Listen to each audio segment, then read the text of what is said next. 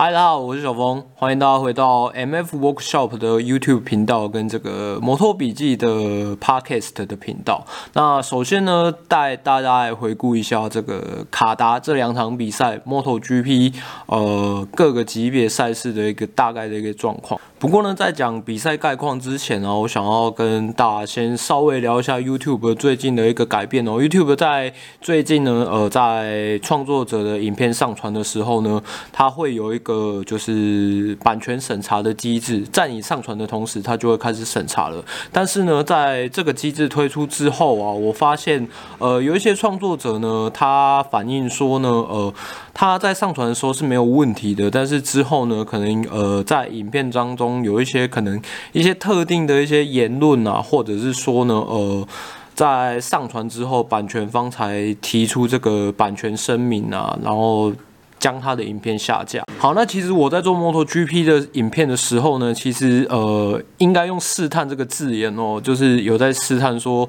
呃，Dona 对于呃 YouTube 的，就是所谓的第三方使用的这个原则啊，大概是抓到什么样的一个地步？好，那再加上摩托笔记这边呢，在这个赛季啊是想要呃强力的推广这个 Podcast 的呃一个平台，因为呢，我们认为用 Podcast 用声音的。呃，去传递讯息的方式啊，比较不会有所谓的版权上的问题，又能将资讯很及时的传达给大家。所以呢，呃，如果你们有之前有看过我这个摩托三啊，呃，二零二一年摩托三值得关注的车手这个影片的话呢，我在猜啊，我之后呃运用图片啊，穿插图片或是赛事影片素材的这个原则啊，应该是不会比那支影片。还要再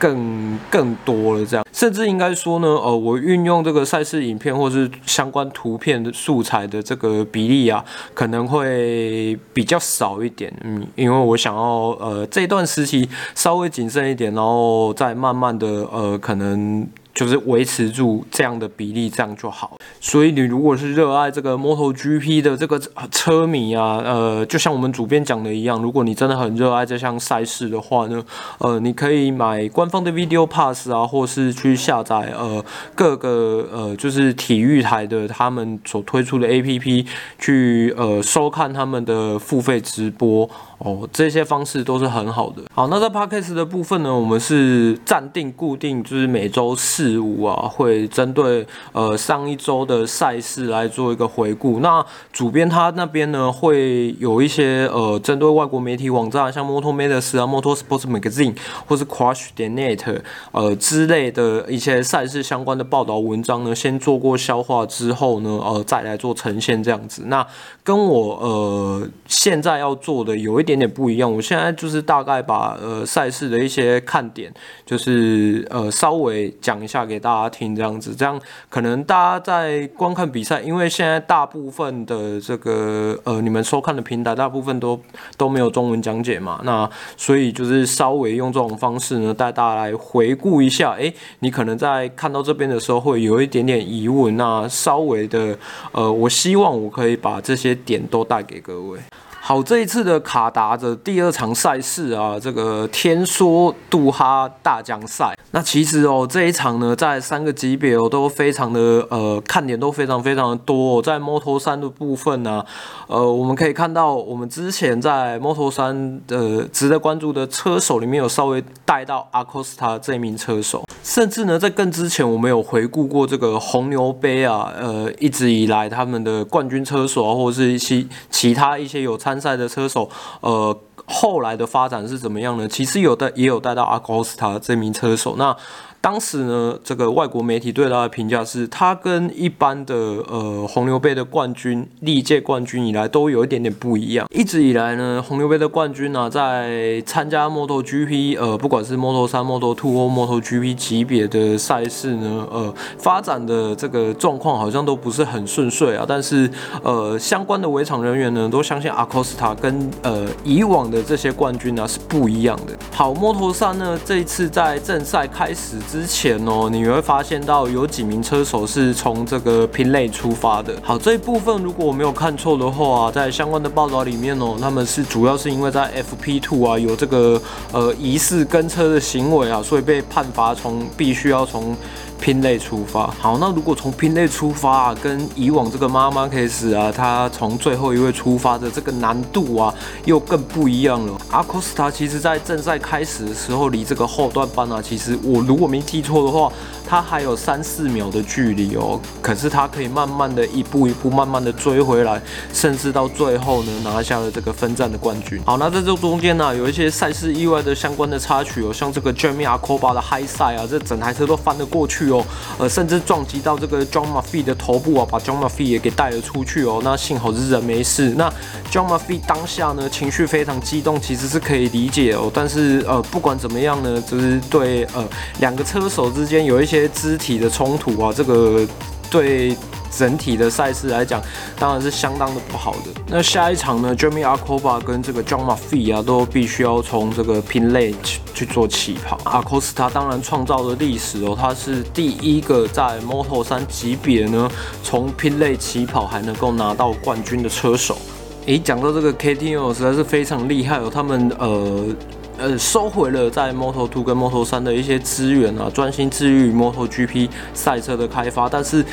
你有没有发现，其实，在 Moto2 跟 Moto3 KTM 的这个不管是车手还是车辆，还是非常非常强势哦。在 Moto2 的部分呢、啊，二三名呢分别是 Remy Garner 跟这个 Moto3 新升上来的新人 Raul Fernandez 哦。如果 Fernandez 大家对他有印象的话，去年在 Moto3 的这个赛事后半段哦。这个感觉上跟这个阿科斯塔有一点点类似，我感觉就是自载级的等级的车手。我自己个人认为啊，就 KTM 如果可以把这两个车手好好的留着的话呢，对他们将来 MotoGP 车手的接班呢、啊，是会非常非常有帮助。Sam Lowe 呢，在这一场比赛啊，真的是赢得实至名归啊，特别是在这个赛事最后一圈啊，对这个 Remy Garner 的攻防战呢，这个行车线啊，守的是真的是非常漂亮。好，Moto2 呢，在这场比赛另外一个亮点哦，就是小梁兰啊，从 Moto3 呢刚升上来的小梁兰呢，在卡达的第一场比赛呢表现的不是很好，但是他在第二场比赛呢，呃，从排位赛开始呢就开始展现他的竞争力哦，最后以第五名完赛哦。那我们期待他在之后的比赛呢可以有更好的表现。好，再就是大家最关注的 MotoGP 级别啦。那在第二场比赛的部分呢，呃，我们先不要管。这个 FP 二跟 FP 四这个 chris py 的这个资料的会诊啊，我们先来看一下排位赛哦。排位赛这次的排位赛呢，是由 HOKHE Martin 拿到杆位，非常非常的意外。在上一场比赛呢，在第一卡达的第一场比赛呢，一次就冲上十个名次的这个 HOKHE Martin 啊。这一次拿到杆位呢，使他成为史上第三位在第一年的第二场比赛就可以拿到杆位的新人。后黑马天是第三位的话，那大家一定会很有兴趣的，想要知道第一跟第二是谁呢？分别就是 Casey Stoner 跟 Mar Marquez。那大家会更好奇的就是有没有人在 MotoGP 的第一场比赛呢就可以拿到杆位呢？有的，就是二零零八年的 Jorge Lorenzo。好在就是正赛的部分哦，那这边又拿出了这个 Chris。派的会诊的这个 FP 二到 FP 四众家车手他们的一个平均圈数的这一个数据啊，为什么会一直把这个表格拿出来呢？主要是因为在第一场的时候，呃，这一份资料呢，这个可信度非常非常的高。在第一场比赛的时候呢，呃，小牛是这份表格的第一名。我原本认为，呃，在正赛的时候，可能呃以卡达场地比较多变的气候跟这个呃风速来讲的话呢。再加上三叶在去年给我们的印象是，呃，可能前中盘之后赛车就没有了战斗力来讲，我认为我当时认为小牛可能不会这么有战斗力。好，那第一场比赛的结果，相信大家都知道了，小牛跟三叶呢，呃，拿出了让我们刮目相看，有别于以以往的这个车辆的战斗力啊，赢得了第一场的比赛。那第二场的比赛呢，其实呢，这份表格呈现的。大概也是差不多。那扎口呢？呃，比较让我意外的是扎口的这个做出来的圈数啊，还是非常相当相当的稳定哦。那在呃一些细节部分呢，其实我们可以看到。Fabio 跟密尔，特别是 Fabio，他做出来的呃平均圈数哦，还是非常非常快哦。特别是他在每一圈的圈数，呃，就是中间的这个差异性啊，其实是非常非常小的。好，那在密尔的部分呢，我相信哦，跟这个 Jack Miller 的相关性就比较大了啊。这个密尔呢，在赛事的中段呢，超车不慎啊，呃，跟 Jack Miller 发生了一点碰撞哦。那随即之后呢，Jack Miller 在这个最后一弯，呃，出弯的时候呢，呃，又。这个感觉上是要讨一点什么东西回来了，又去碰撞到了密尔。而在赛事尾段，杜卡迪跟三叶的大战呢，仍旧非常非常精彩哦。特别是我认为，呃，比较有看点的是小牛吧。我个人认为，小牛在最后几圈做的几个尝试超车的动作啊，这个在去年的三叶的这一台 M1 是完全看不到可以呃做出这样的尝试超车的动作。这个是我个人认为是非常。有压迫性的超车感觉，呃，可能你在第一时间还是没有办法超过对手，但是可能可以至少可以。呃，给对手一点压力，让他去产生失误。就算最终啊，这个小牛没有站上颁奖台哦，但是我认为啊，这样多次的尝试其实是好事。不过啊，讲到小牛啊，我认为赛事的起跑啊，呃，我之前其实一直都很有疑惑是，到底是杜卡迪的起步太快了，还是小牛的起步真的有问题？但是呢，这一次的赛事侧拍哦，有侧拍到他跟这个法比尔起步的一个状况哦。